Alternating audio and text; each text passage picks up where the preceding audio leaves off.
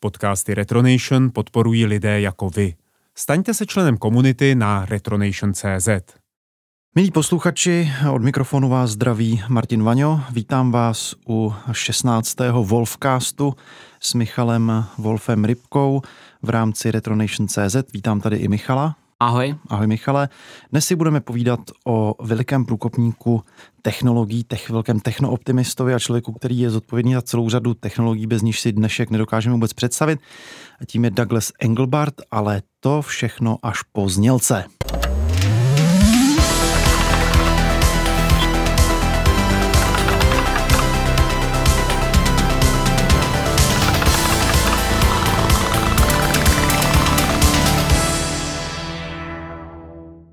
Ještě jednou vás vítám u 16. podcastu. Vítám tady i Michala Rybku, a.k.a. Wolfa. Ahoj Wolfe. Ahoj.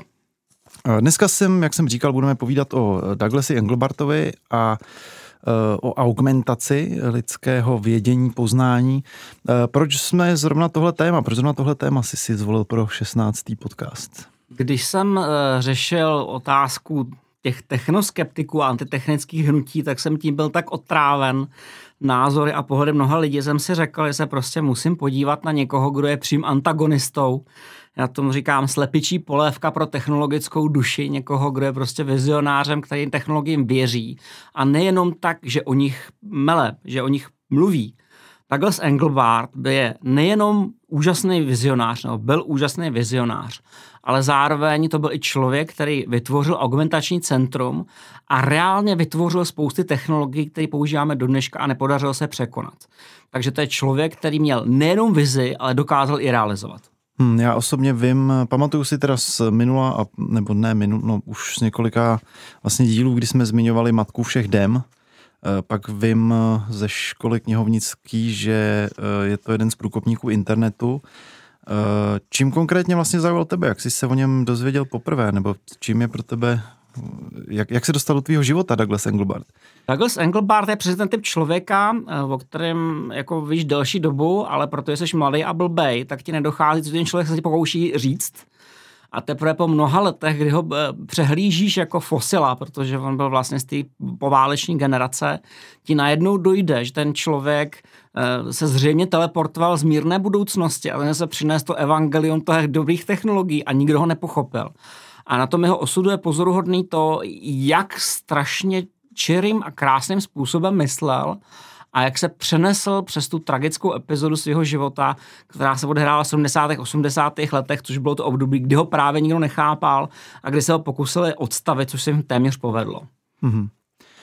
A co, co teda, co teda co je, eh, jak bys teda začal to vyprávění o něm? No. Narodil no, se v malé vesnici americké. Douglas Engelbart je hrozně zajímavý tím, on se narodil v roce 1925, narodil se v Portlandu, v Oregonu a byl prostřední ze tří dětí. Začal studovat na Oregon State University, pro jeho vždycky zajímala jako technologie a elektronika, nicméně přišla druhá světová válka, takže narukoval do US Navy a protože byl jakoby vzdělaný a e, kutý v technice, tak ho nestrčili jenom do první linie, ale nechali ho obsluhovat ty high-tech vybavení, které v té době byly, což byly radiová, e, radiové přístroje, radarové přístroje. A on e, v podstatě skončil na Filipínách, a to je hrozně důležitý, protože on ve svých vlastních rozhovorech, z nich až nejzajímavější, který vám všem doporučuji, eh, je v rámci kanálu Computer History Museum a ten rozhovor se jmenuje Douglas Engelbart The Augmented Knowledge Workshop, kde on jakoby řeší svůj život, řeší ty základní koncepty a věnuje se i částečně té matce všech dem. Samozřejmě matka všech dem je v kompletní šíři taky na YouTube. Vřele vám to doporučuji, když se na ty videa podíváte, budete šokovaní tím, jak to mají málo views a když si to poslechnete, když opravdu si ho poslechnete, tak to bude pro vás absolutně nepochopitelný, protože na Steve Jobse, jak chodí zleva doprava prostě v černém roláku a říká it's magical, it's magical, koukají miliony lidí. Zatímco tenhle ten člověk, který v podstatě učil ty lidi, kteří učili Jobse, jak má vypadat technologie, tak ten má asi 7 tisíc views prostě ten rozhovor, prostě ten neuvěřitelně ostudný. Neuznaný no, genius. No, on neuznaný, on není zneuznaný, my se k tomu dostaneme, on pouze, pouze ignorovaný, protože my prostě, my máme, my tady dáme vždycky přednost pozérům a těm povrchním lidem hmm. před těma, který vymýšlí ty fundamentální technologie, což je jako docela zásadní problém. Ale na Douglasu Bartově je zajímavý to, že by se mu měli věnovat i lidi ze sociálních oborů, protože on se díval na technologie ne jako na to, jak sletovat prostě elektronku s tranzistorem. On dokonce říká v jednom místě, že eh, když se do toho pouštěl, tak vůbec nechápal, jak počítače věř fungují, ale nezajímalo ho to, protože věděl, jak lidi pracují. A to nás vrací do těch Filipín, konkrétně, konkrétně do léta 1945, kde si tam přečetl článek Vanevara Bushe As We May Think, kde Vannevar Bush eh, v podstatě vysvětloval svoji představu o tom, jak se bude vyvíjet budoucnost, jak by technologie měly napomáhat lidstvu a ten článek končí pojednáním o něčem, čemu říká Vannevar Bush Memex, a je to v podstatě představa vyhledávatelné asociativní databáze, kam se bude ukládat veškeré lidské poznání a nejenom to, už tam naznačil něco, čemu říkal traces, to znamená, že prostě ta databáze ví, na které věci se lidi koukají dohromady a tím se vytváří asociativní vztahy mezi těma objektama. To je takový vlastně průběžně se učící mozek. Je to něco jako Google Intelligence, jako prekurzor té Google Intelligence. Přičemž toto vymyslel, prosím vás, pěkně Vannevar Bush. To, to, byl, to byl člověk, byl ještě starší než Douglas Engelbart. Vanevaru Bushovi, pokud vás to bude zajímat a pokud si budete psát, že vás tohle zajímá, že vás zajímají tyhle ty lidi, kteří se jmenují koncepty, se můžeme věnovat samostatně.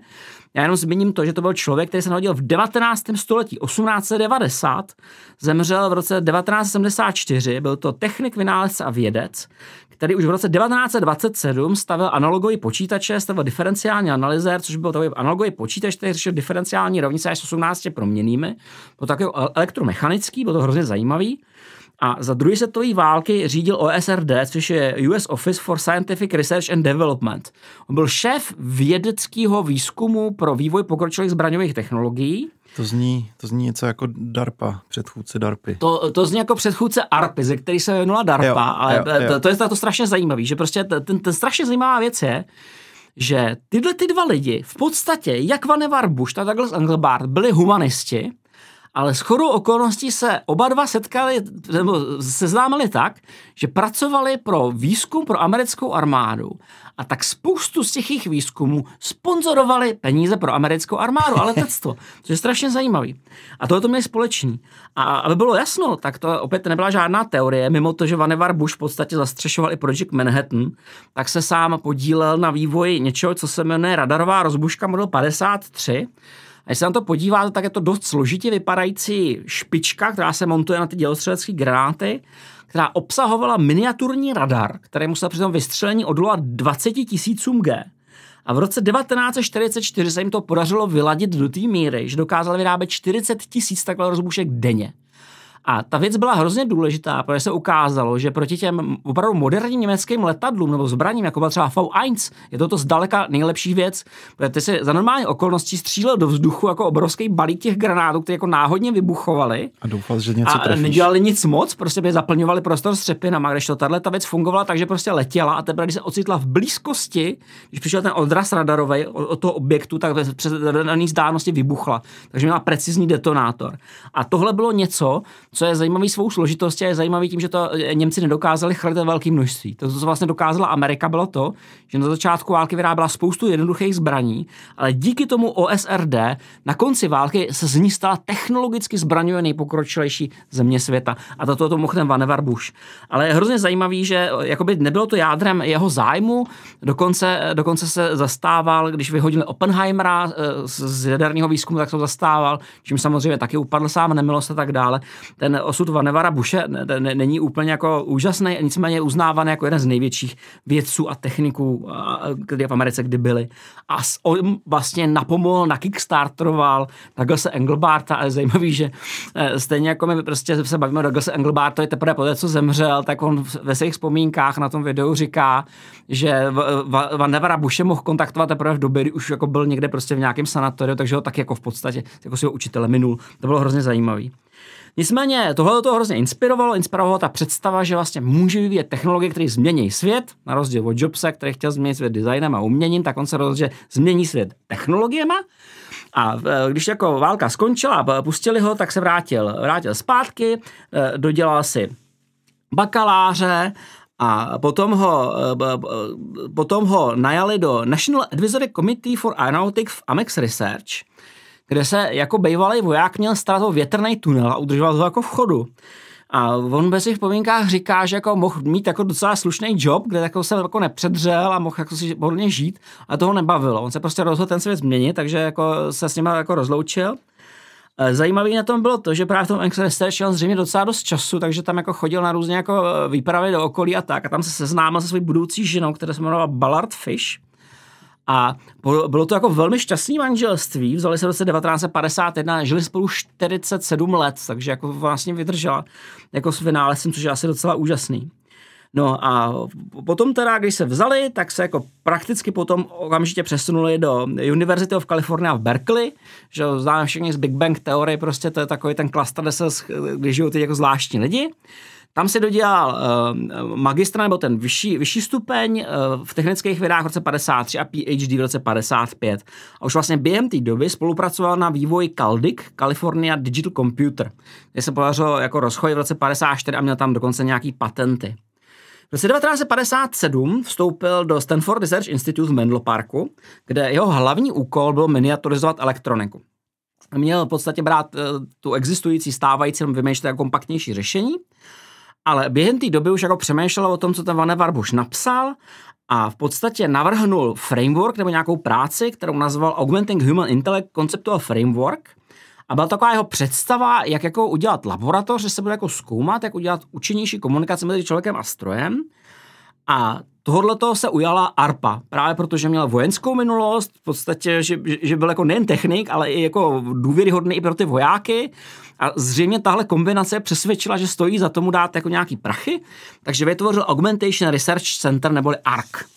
A ten Augmentation Research Center vznikl primárně proto, že vojáci z té druhé světové věděli, že když máš jako krabeci, na který je milion čudliků a divných páček, tak většina lidí jako netuší, jako jak si má vůbec jako nakládat.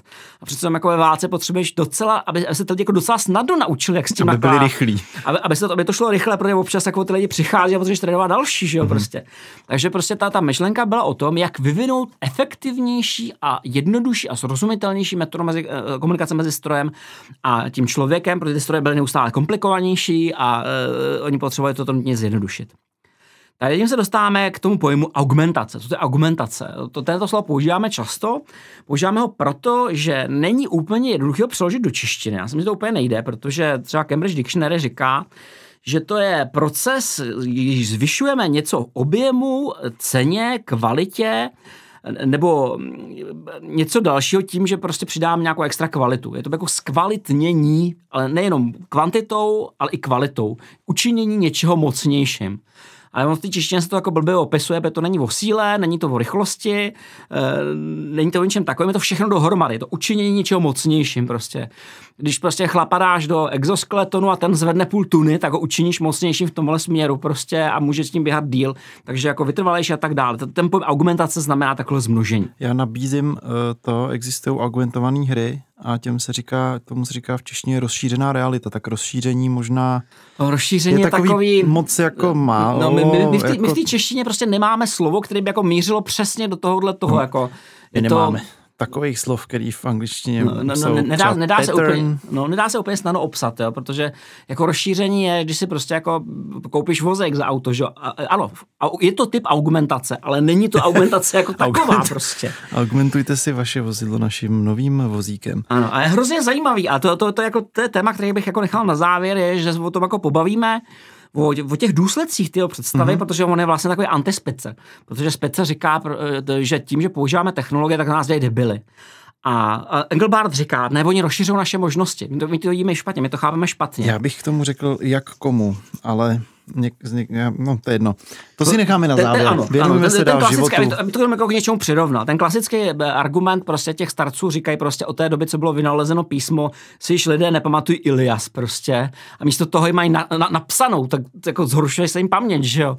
Nebo od té doby, co vymysleli balistu, prostě už neházeli dobře oštěpem, prostě degenerujeme. to je taková taková představa a já, já tomu říkám jako starý skills versus nový skills a low tech versus high tech, protože jako to, to, to, to, že se naučíš přežít, že se naučíš rozdělat oheň, přijít přírodě a tak dále, to je low tech. To se ti hodí v určitých situacích, ale drtí většině tvého života potřebuješ high-tech. Jednodušeně řečeno je prima, že umíš pěstovat brambory, ale je pravděpodobně lepší, když se naučíš programovat. Jo, to je prostě ta, ta, ta, ta disproporce, ale tomu bych jako nechal fakt až na závěr, no. protože ty máš jako blízko k tomu postapu, takže prostě vidíš... Pěstování brambor oba, se budu zastávat, ano, kámo. Ano, vidíš oba, vidíš oba konce tohoto problému. Jo. Prostě nicméně Douglas Engelbart byl technooptimista a byl přesvědčený, že prostě přirozený vývoj věcí je od blbých k lepším. A, a, učení vě, vě, větší mocnějšíma. A hrozně zajímavý je to, že třeba do toho se, do toho zahrne outsourcování málo používaných schopností. Jeden ze, speciál, jeden ze speciálních argumentů bylo to, že prostě v okamžiku, kdy používáš navigaci, tak si hůř pamatuješ město, ve kterém jezdíš. A dokazuje to výzkum, kde se skutečně ukázalo, že prostě uh, lidi, kteří používají navigaci v Londýně, mají, mají, mají, mají méně hustý hypokampus než ty, kteří jezdí po paměti. Ale uh, Engelbartův argument je takovejhle, On říká, proč si pamatovat jedno město, když může být připojený k systému, který si pamatuje celý svět. Takže přijdeš do kteréhokoliv města a díky tomu ty augmentaci se v něm orientuješ. Protože on ti dodává tu informaci, kterou ty nemáš. To je hrozně jako zajímavá věc. A při, tím, při, při tom vlastním postupu, jak vyvíjet ty technologie, e, se řídí tím principem, jak už jsem zmínil, nevěděl jsem, jak počítač pracuje vevnitř, ale věděl jsem, jak lidi pracují. A od tohohle to se odlepil. Je fakt strašně zajímavý, že matematici řešili matematické problémy, prostě vyčíslitelnost a tak dále. Technici přemýšleli o tom, jak to jako sletovat dohromady, aby to jako vůbec běželo. A on to kompletně minul on, on se zaměřil přímo na ten konec, na tu činnost, protože on je strašně blízko třeba inženýrské psychologii a tak dále. Hrozně zajímavý inženýrskou psychologii jsem měl, ale o Engelbartovi jsem tam, tam nikdo nemluvil, což je prostě jako neuvěřitelný. No a teďka my se k tomu dostaneme, to je strašně zajímavý, protože ty jeho principy, o kterých mluví, se daleko víc podobají psychologii než technologii. A definují ten základ, to, jak se vlastně představoval, kudy bychom měli jít, jak se ubírat, prostě, kudy jako vyrazit. A on vychází z mentálního modelu, kdy vlastně všechno, co jako vytváří, co kreslí, je založené na mentálním modelu. Existuje nějaký vnější svět, který se percepcí dostává do toho mentálního světa, který je vnitřní, vědomý a nevědomý. A přes motorické funkce se to jako vrací zpátky do toho vnějšího světa. Je strašně zajímavé, že tam má jak to vědomí, tak to nevědomí. Což souvisí s těma dalšíma konstrukčníma principy. E, ta jeho představa je taková, že je možný vymenovat činnosti, které se augmentovat – On je dělí dvou kategorií, je to lidský argumentační systém a nástrojový argumentační systém. Ten lidský argumentační systém je něco, co se týká přímo lidí nebo společnosti jako takový. Není to jako technická věc, je to spíš jako úprava, úprava konání. On do toho zahrnuje organizace, procedury, zvyky, metody, jazyky, znalosti a schopnosti a trénink. Kde on vlastně uvádí, že e, zdaleka největší lidskou inovací je jazyk, protože jazyk nám dovolil komunikovat mezi sebou vůbec navzájem. A díky tomu jako umožňuje spolupráci jako takovou. A to je, to je vlastně jako první příklad augmentace. Mám nemluvícího člověka, mám mluvícího člověka. A tím, že někoho naučím mluvit, ho augmentu, tak aby byl schopen se mnou mluvit a komunikovat a sdílet myšlenky. No a když umíme mluvit, tak jsme zapomněli krásně gestikulovat. No to, to by mohl říct nějaký tradicionalista, že jo, prostě. No a potom je ten druhý, ten nástroj augmentační systém, kde mluví specificky o médiích, zobrazení, cestování, pozorování, manipulaci, získávání, výpočty nebo komunikace. Nebo třeba, ta představa je zhruba taková, že pokud můžeš jako cestovat jenom nohama, tak vidíš jenom jako určité informace, když to když jako můžeš jako cestovat autem, vidíš jich víc, cestuješ letadlem ještě víc. Když máš, když máš internet, můžeš cestovat mentálně, pomocí třeba virtuální reality a víš to ještě víc. A tím se augmentuješ, tam se přidává další a další možnosti. A on tam definuje zajímavé metriky, jedna z nich je celková lidská schopnost, která říká vlastně, co ten člověk v zadaný technologický úrovni může udělat. Když máš prostě písaře s papírem a nějakého chlapa, co tahá šutry, tak co jako můžou postavit, tak to může vypadat. A on říká, jakákoliv augmentace tomu dodává augmentovanou lidskou schopnost. To znamená, že když zorganizuju ty, ty chlapů víc, aby vyváhali víc šutrů, mám nějakou augmentaci. Když zjednoduším eh, psaní, můžu jako dělat složitější plány, když zjednoduším matematiku, no, mám počítač, tak může spočítat daleko složitější konstrukce a tak dále. A eh, to, takhle vlastně vytváří se ten koncept, eh, koncept něčeho, čemu se říká granulární hierarchická augmentace, kde on říká, jakoby, každý ten jednotlivý vynález z, z větší schopnosti to člověk ale ujem určitým směrem. V okamžiku, kdy zavedu, zavedu počítání, tak jako vylepším některé činnosti, ale ne jiný. A to je hrozně zajímavý. A on říká, ale tohle to není úplně pravda. Existuje něco, čemu říká coevolution by reverberation, kdy jakoby to, že vyvinu jednu technologii, automaticky znamená, že si nabůstím ty schopnosti tak, že se mi odemknou v tom technologickém stromu jakoby další. V okamžiku, kdy najednou jako umím počítat, tak můžu spočítat daleko složitější konstrukce, ale tím se otevřu cestu k ještě mnohem složitějším konstrukcím, pokud počítat daleko líp. A řada těch technologií jakoby sama o sobě nedává smysl, pokud, pokud něco nemáme. Třeba když prostě nemáš existenci vlaku, tak ti nedává smysl inovace v podobě rezervačního systému jízdenek pro vlak. Prostě ta druhá inovace následuje logicky po té první. Nebo bez přenosního počítače nemůžeš udělat augmentovanou realitu. Prostě to má smysl jenom za těch okolností. A bude nás to ovlivňovat dál a dál a dál. To je univerzální princip, že v okamžiku, kdy my tady takhle sedíme, tak asi nemá smysl vymýšlet technologii, která tě do tvýho mozku napumpuje obraz toho, jak vypadá tvoje kosmická loď zvenku, protože to nedává smysl, protože žádné kosmické lodě nemáme, že jo? Ale v okamžiku, když jako rutině někde lítat, tak dává perfektní smysl, abys jako promítnul do vědomí lodi a podíval se, jako co ti urazilo solární panel, že jo? Hmm. Prostě. Jakoby ty, ty věci jsou svázané nejenom teďka, ale daleko do budoucnosti. Prostě obecný princip, o kterém tam mluví. A e, potom se jako dostává k ty počítačové augmentaci, o který mluví, že to je forma nástrojové augmentace. Je to nová třída v tomhle, je to nová kategorie, která tam přistává, která nám dovoluje tvořit naprosto nový nástroj, který předtím nebyly možný. A on říká, ta sama věc neaugmentuje lidskou činnost, ale může jakoby tlačit na ty další a tím se to celý rozvíjí. A je hrozně zajímavý, že on je vlastně jeden z prvních, který už jako na začátku, když vymýšleli ty koncepty, rozdělil frontend a backend. A on říká, e, to je jako vědomí a nevědomí. Prostě vědomí je to, co máš jako ve své hlavě a nevědomí, co tam jako pracuje. Frontend je to, co vidíš na obrazovce, vidíš tam, jak tam běhají nějaký čáry. Backend je to, jak ten počítač to reálně dělá. Ty jako uživatel musíš vědět, jak pracují ty čudliky, jak se ty činnosti spouštějí, a nemusíš vědět ani šumák o tom, jak se to dělá prostě. A tato analogie je strašně zajímavá, protože jsem je u něj slyšel poprvé. To je fakt hrozně zajímavý. On to vidí jako dvě velice oddělené věci. A tahle ta myšlenka vlastně ho přivedla k, eh, tomu, že začali pracovat na grafickém rozhraní. Dřív prostě to bylo svázaný, prostě tam vždycky dominovalo to, jak ten počítač počítá a to, jak jako do toho mlátíš ty příkazy, to byla v podstatě jako, jestli to se musel jako naučit. Když to Engelbach říká, ne, ne, ne, ne, ne, prostě když to uděláme dobře, tak ty věci můžeme od sebe kompletně oddělit a jak to jen počítač běží jako dole, co se v něm odehrává za šílenosti a to, co vidí ten člověk, to můžou být úplně odlišné věci. Což všichni víme třeba z Androidu, si jako natáhneš nový skin, že jo, a ten Android pod tím běží furt stejně prostě, ale jenom máš jiný skin a ten, který ti vyhovuje líp, což je hrozně zajímavý. Potom uh, zavádí, zavádí myšlenku, něčeho, čemu říká knowledge marketplace, kdy on eh, začal s tím, že začal jakoby analyzovat, jak ty lidi vlastně pracují. To, co na něm zajímavé, je, že od, úplně od samotného začátku neustále dělal s kolaborativníma eh, řešeníma.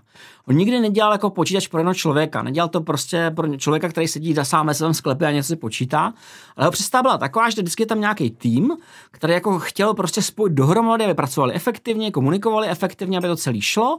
A už v té době se zabýval myšlenkou, že vlastně ta, ta schopnost se dá škálovat, že tvůj terminál, u kterého sedíš, má nějaké schopnosti, já nevím, že do ní můžeš navkládat data, umí je zobrazit a tak dále, ale sám o sobě nemusí obsahovat všechny kopie všech eh, datových knihoven na světě že prostě stačí, že v, v okamžiku, kdy ti chybí nějaká funkce v tom terminálu, tak on se automaticky spojí s nějakým jiným systémem a získá z něj tu znalost. A on zavádí ten pojem Knowledge Marketplace, kde říká prostě ty můžeš přispívat tím, že dáváš svoje znalosti do toho systému a on ti vrací nějaký zpátky a může kolem toho existovat ekonomika a podobně. Že to, to je třeba, eh, teďka, když jako sedíme u toho podcastu, tak my vlastně vytváříme obsah pro někoho jiného, že jo, prostě ten, ten, ten, udělá něco, prostě dá to někomu jinému a existuje díky tomu jakoby tok těch informací a činností, které který vytváří internetovou ekonomiku jako takovou, což je strašně zajímavý. Mě to téma hrozně vrací na výšku, protože já jsem studoval informační vědu a vlastně ten knowledge marketplace, tak jak ho popisuje, to je vlastně to, jak fungují datový centra, ale ty mm, datový centra na vědecké články, kde vlastně máš naskenovaný vědecký články, oni jsou obrovský, že jo, ty datový centra eh, těch eh, na, na začátku roku 2000 byly větší než jako zbytek internetu, ale jsou tam jenom vědecké informace, jenom jako uh, články, abstrakty, který prohledáváš a ne prostě na, na, na, na hovado, prostě jako full textem a počítač si to nějak přebere, ale že máš jako ty uh, regulární výrazy, kterým asi konstruuješ nějaký jako v podstatě to SQL původně dotaz. mělo být, oni právě ty, jako ty, tyhle ty knihovny, o kterých mluvíš, to byly jedny z prvních projektů, takhle, ty takhle vznikaly. No. Jo, to, co teďka vidíme dneska, to je vlastně tak jako odraz, jo, to, to, už je ta, to už je ta následující inovace po této, nejdřív jako vznikly tyhle ty praktické knihovny A z nich vznikly ty další, že jo, prostě. Jako dneska, když si jako vyhledáváš prostě na Steamu hry, tak to je prostě jako principiálně to samý, ale původně to vzniklo pro něco jiného. A to je prostě ten tého reverberation channel, prostě tak, kde se vrací k tobě hmm. odraz ty inovace zpátky. A to je hrozně zajímavý. Uh, hrozně se tou augmentovanou komunitou, což budeme říct teda podstatně později, až té poslední fázi prostě. A po, hrozně zajímavý je, že když jako řešil, řešil s lidma, kteří samozřejmě nechápali, k čemu to je dobrý, tak on říkal, eh, že první věc, kterou můžeš, jakoby, podle který poznáš, že to funguje nebo nefunguje, ta argumentace je rychlost, jako můžeš tu věc dělat. A on má krásnou, krásný příměr. Představ si, že máš tušku přilepenou k cihle a takhle jako musíš psát. Ta cihla má půl kila, píše se s ní pomalu, že jo. Takže tí, tím, že odstraníš tu cihlu, zrychlíš psaní. Takže už jenom jako změřením toho, jak ten člověk vykoná tu činnost rychle, jsi schopen poznat, jestli augmentuješ nebo neaugmentuješ. A tím fungují ta, hodně funguje ta metrika. On těch metrik měl víc, nejsou jako špatně pochopitelný a nejsou moc praktický. Ale tohoto přirovnání se mi hrozně líbilo. No, eh, když se do toho pustil, tak, tak říkal prostě všichni si o mě mysleli, že jsem na hlavu, takže to asi asi pravda. A e, pustil se do toho s tím, že tak tím, tím stylem jako přesvědčoval lidi pod patronací ARPA, což Advanced Research Project Agency, která jako by financovala, e, financovala americký e, voje, vojenský výzkum a to od roku 58, tuším, po, vlastně po Sputniku to byla reakce, kdy si jako američani uvědomili, že jako nemůžou jenom reagovat na to, co se děje ve světě, ale musí inovat sami. A potom hodně spolupracoval s Air Force která eh, byla jako nejvíc vystavená tomu, že vlastně těch piloti potřebovali zpracovat obrovské množství informací, potřebovali uh, přesně a rychle ovládat ty přístroje a tak dále pod tlakem. A on to dělil do několika fází, v roce 51 až 57 tomu říká příprava a hledání, kde jakoby hledal a přesvědčoval ty spojence. V roce 57 až 63 budoval nějaký rámec toho, jak by podle něj ta, ta organizace měla fungovat. V roce 63 69 budoval tu svoji augmentovanou laboratoř mezi lety 69 a 74 to už byla, byla jako v poměrně vyspělý fázi, kde se jako propojovali se světem. Mezi lety 74 76 už si do toho zapojovali reální uživatelé a zapojovali se to i další organizace, takže on tomu říká multitool networking, kde se jako propojovali s dalšími organizacemi. A v poslední fáze 77-78, kdy se přišlo do reálného komerčního světa. To takové jeho vnitřní mapování. Ta vlastní realita byla trochu dramatičtější, ale tomu se jako eh, pozastavíme. To je jeho vlastní představa, jak to vypadalo. On to má krásně učesaný, jak vlastně ten, ta, ta lajna probíhala. S tím, že on i specificky jmenuje to, to, to čemu já říkám patroni a přátelé, kdy vlastně mezi lety 50 a 64 to byl hlavně Air Force Office of Scientific Research. Uh, mezi lety 63 a 76 to bylo Defense Advanced Research Agency, která je financovala. Mezi lety 64 69 to byla NASA, kde ta laboratoř žila z peněz NASA, protože se letělo se na měsíc, takže se prostě jako augmentoval jako život. A mezi lety 69 a 76 tak to byl Air Force Rome Air Development Center, ale v té době, a to je hrozně zajímavé, že čím víc jako ty myšlenky realizovali, tak jako tím mu víc jako klesal ten funding jako od armády, což je strašně zajímavý. A teďka tam přichází, přichází těch inovace, protože oni jako reálně přinášeli jako spoustu inovací, dělali s tím strašnou spoustu experimentů. Já jsem se snažil jako dohledat ty jako neúspěšný, narazil jsem na to, na, na to jenom rámcově. Uh, my většinou známe ty úspěšné, jako je počítačová myš. Počítačová myš vznikla tak, že oni měli nějaký upravený počítač CDC, který byl jako extrémně výkonný, protože na ničem jiném se těch věcí jako vůbec nerealizovat nedali ani teoreticky. A oni experimentovali s grafickým rozhraním, protože to po nich chtěla, po nich chtěla armáda a původně experimentovali eh, eh, s věcma, jako je Sage, ovládání perem, nicméně byl English, který jsem spolupracoval, taky významný vědecký vědec, říká, to stálo prostě za houby, bylo to strašně pomalé, jak ničemu prostě. Ne, ne, ne, my jsme si řekli, tudy prostě nepůjdeme. A pět až šest lidí vyvíjelo myš, která měla původně takovou podobu, že to mělo dva disky, nemělo to ještě kuličku, mělo to dva disky, už jsme se o tom bavili. A zajímavý je, že když se o tom jako bavili pozdě, tak jako nikdo si není schopen vzpomenout to, kdo jako vlastně přišel s tím pojmem myš. Aha. A že to zřejmě souviselo s tím ocáskem, že, že tomu původně říkali bug, ty věci. A je zajímavý, že prostě, když se, když se ptá Engelbarta, proč to mělo původně tři tlačítka, tak, tak on říká, já nevím, mně to přišlo taky jako adekvátní prostě. Proč ne? Proč ne prostě? Proč ne? Proč ne, no. A podařilo se jim to, zažádali o patent v roce 67, získali v roce 70, který, jak už jsem říkal, jsem na XY position, Indicator for a Display System. On z toho sám nikdy neměl nic. A teď přichází strašně zajímavá věc. Ten patent patřil, patřil tomu Stanford Research Institute, pod který patřil ARC. A Já jsem ještě nedohledal úplně detaily, protože detaily jsou jako dramatičtější, než se zdá, protože se to licencovalo Apple za 40 tisíc dolarů. A nutno podotknout, že my známe ARC a potom víme, že existuje Xerox Park. Já jsem dlouhou dobu žil v tom, že to je jedna a ta samá instituce, která se změnila časem, že z ARCu se stal Park. Není to pravda. Není to pravda. Eh, Xerox eh, Park byl založený jako konkurence v podstatě. A podle všeho mezi nimi bylo nějaký jako docela velký pnutí, protože Park přetahoval věce z toho arku, prostě mu odsávali prostě tyho výzkumníky. A přestože prostě se běžně říká, že Xerox eh, Park, že Xerox vymyslel myš, není to pravda. A těžko říct, jak se k tomu dostali, protože oni tam přicházeli s těma znalostma, takže dost pravděpodobný, že spoustu věcí, které jako vyvinul Xerox Park, ve skutečnosti vznikla v tom arku. A zřejmě proto tam byla jako, jako zlá krev mezi nimi. A je zajímavé, že oni o tom moc nemluví. To, to, to, to, to pozastavím. Je strašně zajímavé, že v těch vzpomínkách, když jsem dohledával ty rozhovory, tak jako ty počítačové věci, které mě bylo v té době jako 70, 80, se nějak jako rozhodli, že se jako přenesou přes jako ten, ty, ty, ten, to, to, to moderní, jako se navzájem pokoušeli kdysi zničit, že prostě jako jedna fakulta snaží zničit druhou a že k tomu jako přistoupili trošku jako v duchu, jako stalo se, stalo se, hlavně jsme tu technologii udělali. To je jako hrozně zajímavý, zvlášť u toho Engelbarta, kterým udělal jako dosokou šklivý věci potom. A tam jako ještě nejsme.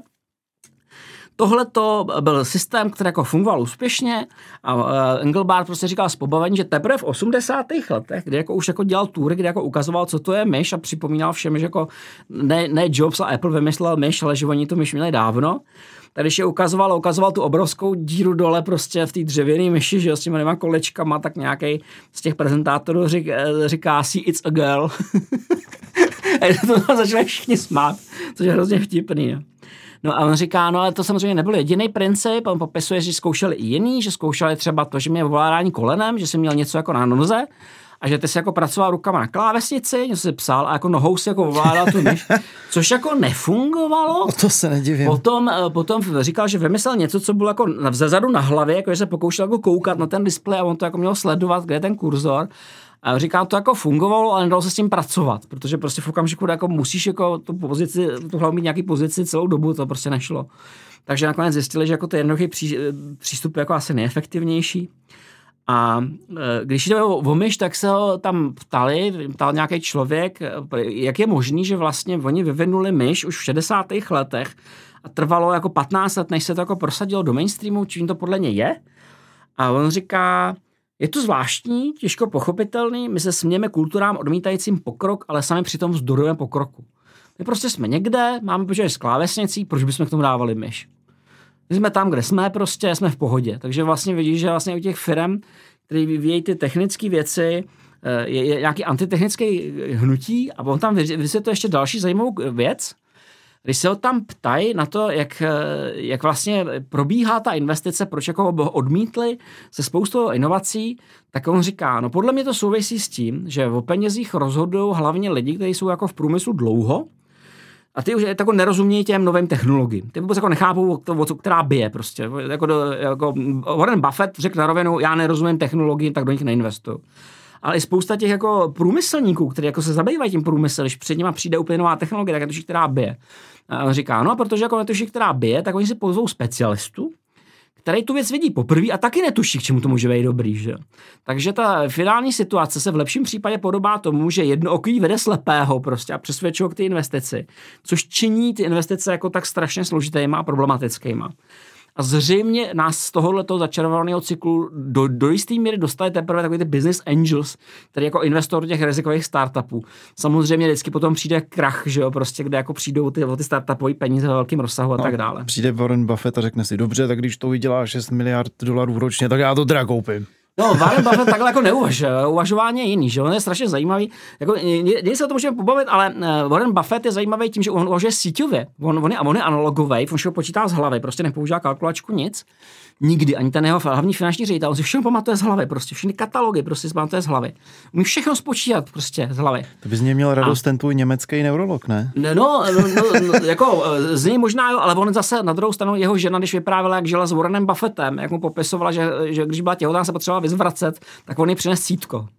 Na to zvracení. Takže on je jako, jako nepraktický sám o sobě. Jo. Prostě, jako když jako alokuješ kapacitu svého mozku prostě na, na ty finančnické výpočty, tak ti asi chybí na to sociální uvažování. Nebo já nevím, prostě možná tak funguje, co já vím prostě.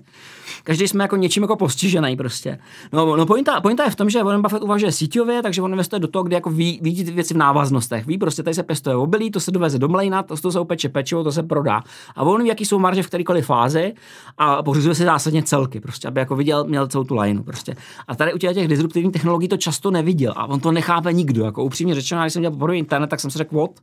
Protože já jsem dělal poprvé internet, tak to byl telnet, že jo seděl si u terminálu, on to blikal kurzorem a jako what the fuck, že jo, co budeš dělat prostě. A my k tomu ještě poslali jako bez kurzu, aby to jako nepletlo, že jo, jsem jako tuple netušil, co mám dělat prostě. Takže jako to bylo opravdu děsný. No pointa je v tom, že prostě tam my jsme minuli tu, tu, tu augmentační technologii, o který, o který on mluví, což je trading prostě. A to, to se týká strašně zajímavé věci. Když se díváš na, na, na tu matku všech dem, tak je tam taková klávesnice. Já jsem nevěděl, k čemu to je. On, tomu, on tomu říká Hornet Keyboard Experiment Blue. A je to opravdu jako kus klávesnice od Varhan, který má pět kláves přesně. Já jsem nevěděl, k čemu to je dobrý. Já myslel, že to je prostě na nějaký spouštění maker nebo tak. Ne. To je raný experiment, jak nahradit velkou klávesnici pěti klávesama. A ta myšlenka byla taková, že máš takhle položenou ruku a máš takhle položený prsty a ty, ty vůbec jako nehýbáš rukou, ty jenom jako mačkáš ty klávesy a mačkáš je jako v binárních kombinacích, takže máš celkem dva na pátou, 32 možných jako kombinací, ty můžeš zmáčknout. A on říká, že s tím dá psát kompletně celá abeceda, že jo. Bohužel se do toho nevyjde abeceda a, a, a čísla už, no to je potřeba jako šestou klávesu prostě. A ta pointa je v tom, že prostě jejich přestávka byla taková, že prostě budeš tam takhle datlit a teďka se ho, teďka se ho někdo ptal, jako jestli to jako efektivnější nebo než klasická kvarty kláves. A on říká, tak jako ona jen vypadá, že jako efektivnější. Ale ve skutečnosti to, že jako nehybeš rukou, takhle jako vyklepáváš, jako mačkáš ty různé kombinace, mnohonásobně rychlejší.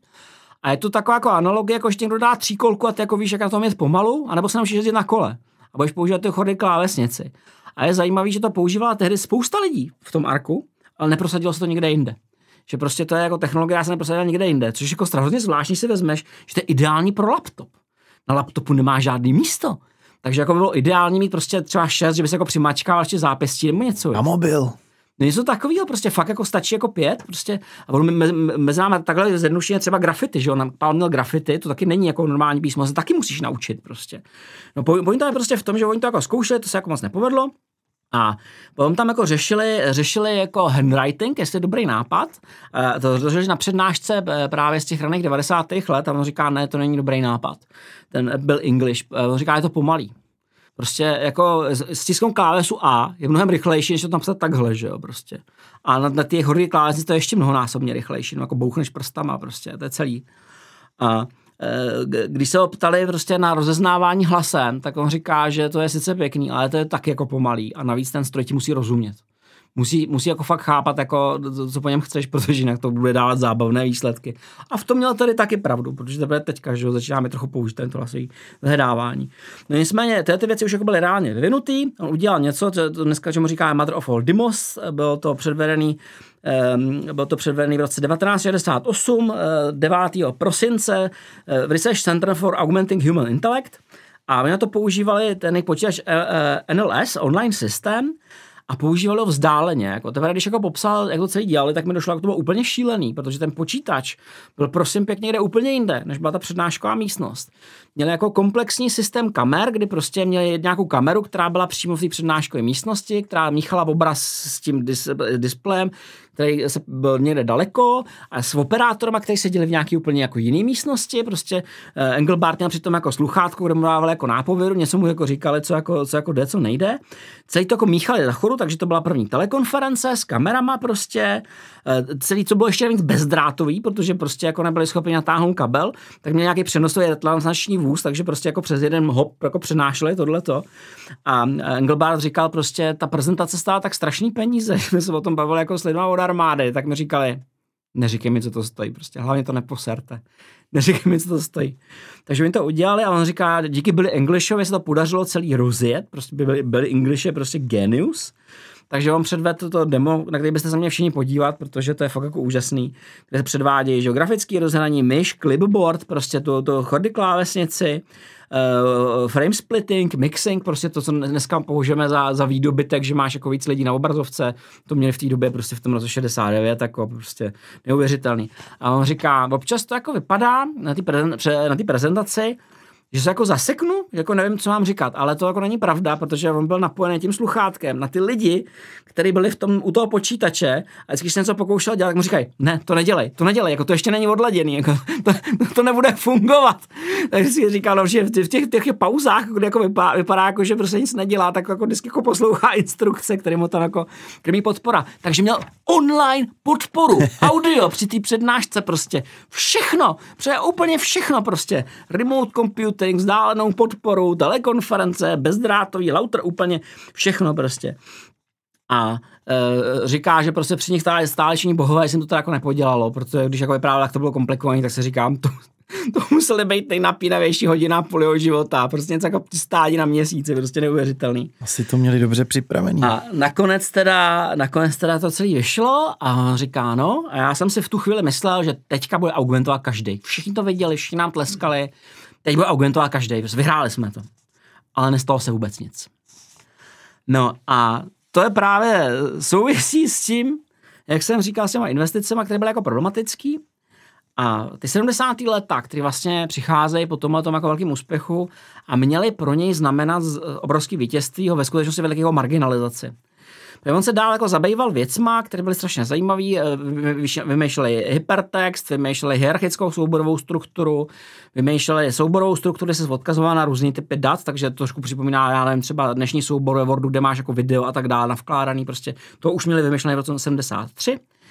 A právě těch 70. letech dochází ke sporům. Je to většinou se to uvádí, že jsou tam nějaký spory. Já nevím jaký, prostě jestli to bylo jako osobnostní spory nebo co ale tyhle ty lidi mu odchází do Xerox Park i s těma jeho znalostma. A mně se teda podařilo jako zadetekovat, že ten základní sport, který tam vedli, bylo to, že tam byla spousta jako těch mladých studentů, kteří byli inspirováni nastupujícíma mikroprocesorama. Oni prostě vědě, věřili tomu, že budoucnost je v mikropočítačích. Ne prostě v nějakých megalománských jako superpočítačích, na ně se budeš připojovat tam terminálama, a každý by mít doma prostě svůj počítač. A prostě řekli, tohle way to go prostě. A tady to prostě Engelbart, tady prostě tady starý rys tady setrvává jako na té svý vizi za, zaostalý prostě z 50. let, jako to nejde, jako nemůžeme s ním dělat. A navíc eh, během té doby docházelo ke snižování financování a podpory, protože zájem ARPy se přesouval k internetu. I ten ARC se jako podílel částečně na vývoji internetu, že vyvinuli mail, kolaborativní mail, hypertextový systém a tak dále, měli tam jako docela velký podíl. Nicméně to těžiště zájmu se od obecní argumentace přesunulo právě k internetu, kde se jako viděl posledně větší potenciál. A hlavně um, SRI předalo management, eh, management uh, celé to řízení Bertramu Rafaelovi, který eh, začal směřovat ten ark jiným způsobem, začal to ohejbat, začal jakoby Engelbarta jakoby odsouvat do pozadí a nakonec to celý, eh, eh, nakonec, nakonec to celý oddělilo na, jako Timshare, což byla prostě společnost, která se měla zabývat jakoby vylepšováním kolaborace. V té době už se Engelbartova pozornost přesunula od těch jednotlivých systémů, kdy sedíš u terminálu, něco na něm boucháš, do toho, kde jako víc lidí sedí u různých terminálů a dělá to samý. To, co dneska známe u Google Docs, kolaborace na jednom dokumentu, tak už to v té době rozvíjel jako interaktivní proces.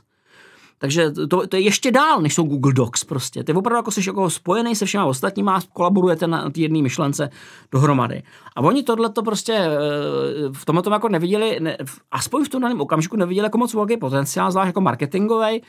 Xerox byl rád, když jako rozchodil prostě ty, ty, ty, ty svý první počítače, ty první stáry, aby na tom jako vůbec bylo grafický rozhraní a takovéhle věci. Takže tohle to, co jako zkoumal Engelbart, tak to už bylo jako totální sci-fi pro ně.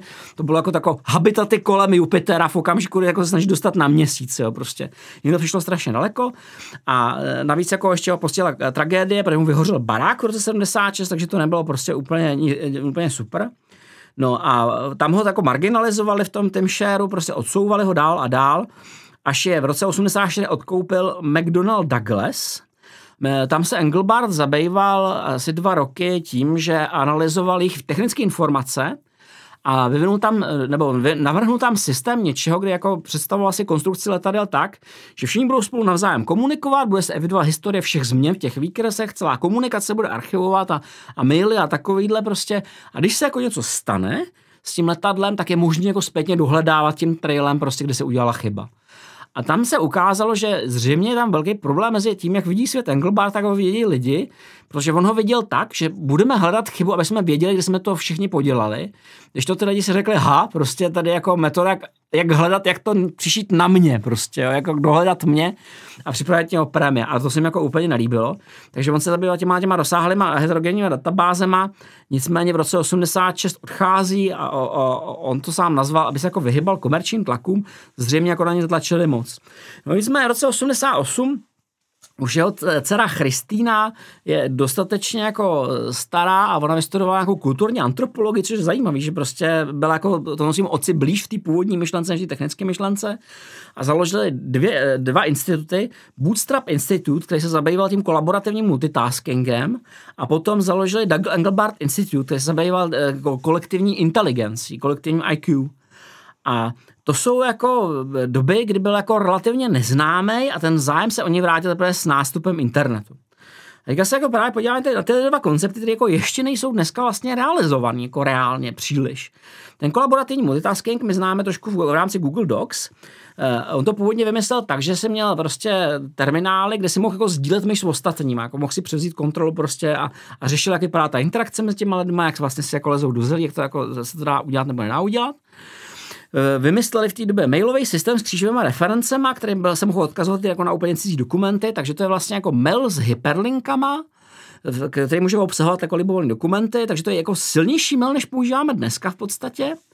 A celý to mělo být založený právě na vyhledatelných databázích, eh, což nevím, jak by dneska fungovalo s junkem, že jo, který to teče, že jo, prostě když si vezmeš, kolik spamu ti teče, prostě to bylo, to bylo úplný peklo, jako to by internet asi nešlo. Já se že on jako optimista jako nepočítal s tím abuse, jako on nepočítal s tím, že... S těma že, že, hajzlama, co ti budou spamovat. Že prostě, přijde jo. to zlo prostě, jo, no, že prostě přijde to zlo do toho prostě. To je trošku a, obecný problém techno-optimismu, že no, ano, že s těma prostě, hajzlama, který to budou jako... Že hajzlové no. přemýšlím, jak to jako zneužít, zatímco no. oni jako použijí, přemýšlí no. o tom, jak, jak přinést dobro obecně. A e, v podstatě ten, jeho, ten žurnálingový systém s hypertextem, oni tomu říkali dialog, že vlastně vedeš jakoby dialog s někým. A ty jako eviduješ se ten dialog přes všechny dokumenty. A to, to je zajímavý koncept, který podle mě jako dneska jako nemáme úplně. Máme z toho jenom fragmenty. Potom je zajímavý, že on se zabýval tím, jak jakoby aktivně rozvíjet inovace a říká tomu augmentovaná komunita, která říká, že musí mít aktivně explicitní evoluční mechanismus. On říká prostě, každá komunita má tendenci prostě jako se neměnit, takže on tam je to takovou hierarchii, který říká bootstrap a bootstrap je jakoby malá komunita, která vytváří inovace a eh, ta jakoby tlačí ty inovace jako směrem dál a ten, ten jeho přínos je takový, že on říká, uděláme prostě uvědomně takovýhle centrum, který bude inovovat, bude konzultovat, bude konzultovat s nějakýma vybranýma společnostmi v tom bootstrapu, jestli to je dobrý nápad nebo ne, a pak se bude implementovat těm, těm koncákům. Místo toho, aby se jako inovovalo na konci, tak on říká, budeme, budeme do toho s nějakou vizí. Budeme, budeme jako předkládat vizi a budeme šířit takhle od začátku. Ten, ten evoluční orgán je vědomě, vytváří, je, vytváří ty inovace cíleně, takže to není jako, že chceš jako někoho schodit, prostě všichni vědí, co se pokoušíš, kam jako směřuješ. To je hrozně zajímavé, že, to, že on jako má, to, má tu řízenou evoluci. Ale je to organizace, která komunikuje s ostatním, jako, jako neutrální území, ze které vychází ty inovace. A Eh, tohle to se do jisté míry stalo, když se vyvíjel internet. Vlastně ty, ty, ty, ty experimenty v rámci ARPANETu a tak dále z tohle vycházely. A říká, prostě základním cílem toho bootstrapu je, že musíme lidi naučit, že změna je dobrá, že oni prostě se neustále bojí změny, bojí se, že jim to jako ublíží a my musíme ukazovat, že, že ne, že to jako bude jako lepší prostě. Musíme si to pochopit. To je naším hlavním úkolem. A druhá věc, kterou říká, musíme hledat racionální cesty k evoluci. Dneska spousta změn je tlačená čistě výnosností. A on říká, ne, prostě daleko důležitější je racionální evoluce, aby prostě ty naše kroky byly důležitý. Aby se jako nezměnil rozhraní jenom proto, že na druhý na ní má patent, tak se za ně platit, tak ta, ta jeho myšlenka těch týmů, který jako vlastně zastřešou celou tu technologii a sdílejí mezi ostatníma, ta, ta, ta pochází někde odtud. A e, podstatě dá se zabýval, zabýval tím, jaký vliv to bude mít na společnost. Existuje něco, čemu se říká Engelbartův zákon, a já jsem to pochopil správně, tak on v podstatě říká, že s časem je vývoj lidského výkonu exponenciální, že to funguje jako katalyzátor, že tím, že jako lidem dáváš další a další technologie, zvyšuješ jejich mocnost, tak ten jejich výkon neustále roste. A zabýval se také tou kolektivní inteligencí, kolektiv IQ, což je, ta, což je představa, jak vlastně lidi můžou spolupracovat na řešení problému. On je, je hrozně zajímavý, že na ně působí strašně antiindividualistickým dojmem. On prostě vidí individua jako talentovaný lidi, z něž každý rozumí něčemu a on říká prostě uděláme z nich efektivní tím, že budeme sdílet jejich IQ a celý ten tým bude mít tím pádem mnohem větší IQ. A ta představa byla taková, že se založí něco, čemu říkal Dynamic Knowledge Repository, což je takový jakoby systém, který vychází z toho mailu, který by měl ukládat veškerou tu informaci asociativně, dovolit ti dohledávat, prostě jak se uvažoval, dovolit ti dohledávat, kde se stala, kde nějakým způsobem chyba. A vedlejším efektem je, že přirozeně vzniká umělá inteligence, vzniká naučení. Protože ty vlastně jakoby tím, že vytváříš ten knowledge repository, který je jakoby kauzální, tak vlastně můžeš učit nějaký stroj, jak se vlastně uvažuje. Já tam, já tam slyším semantický web. Částečně. Já v tom jako vidím něco jiného. Já v tom vidím jako takovou svou určitou představu, kde jako moje představa, že super inteligence je jakoby něco jako agora plná jako jednotlivců, který spolu jako velice rychle vyjednávají prostě mezi, hledají mezi sebou soulad prostě a, a hledají jako různé aspekty řešení. A tohle je jako jeho představa. On říká prostě jako super inteligence, kolektivní inteligence. My nejsme inteligentní díky tomu, že prostě jeden člověk ví všechno, ale díky tomu, že různí lidi mají velmi odlišné pohledy a iterativně se spojují a vzniká z toho ta výsledná kvalita. A ono to je v podstatě pravda, protože žádný velký produkt dneska nevytvoří jeden sám.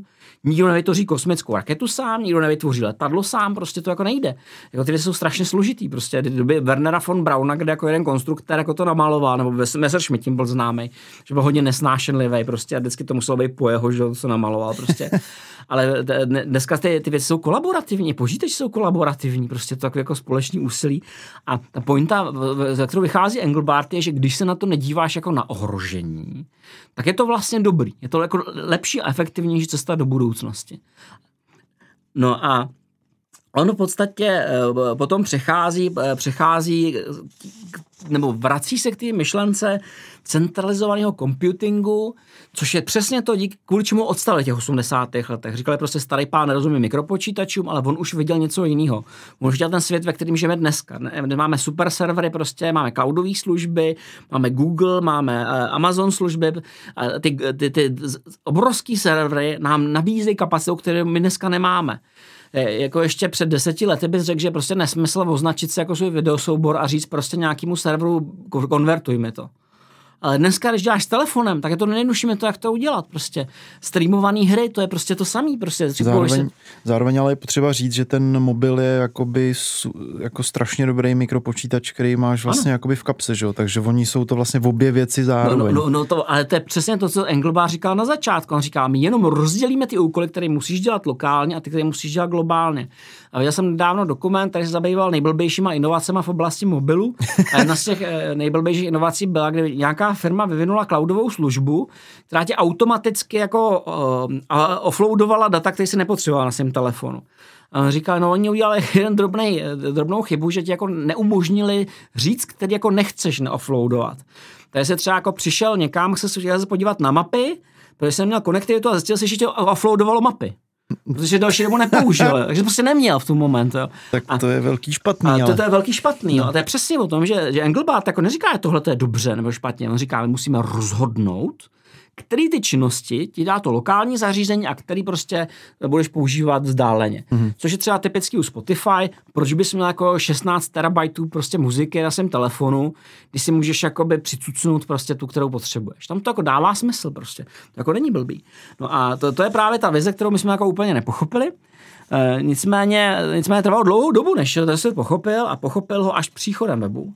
Já jsem se koukal na, na, na jeho ocenění, který byl oceněný a ono je teda měl jako velký štěstí v tom, že se jich vůbec dožil. A, a, ale jako blbý je, je přišli hrozně pozdě. A když si koukám ten seznam, tak ho dostal prostě Jury Rubinský Model Award, to je 95, Franklin Institute Certificate of Merit 96, uh, Lemons and Mid Price v roce 97, což je největší cena pro vynálezce s odměnou půl milionu dolarů americká.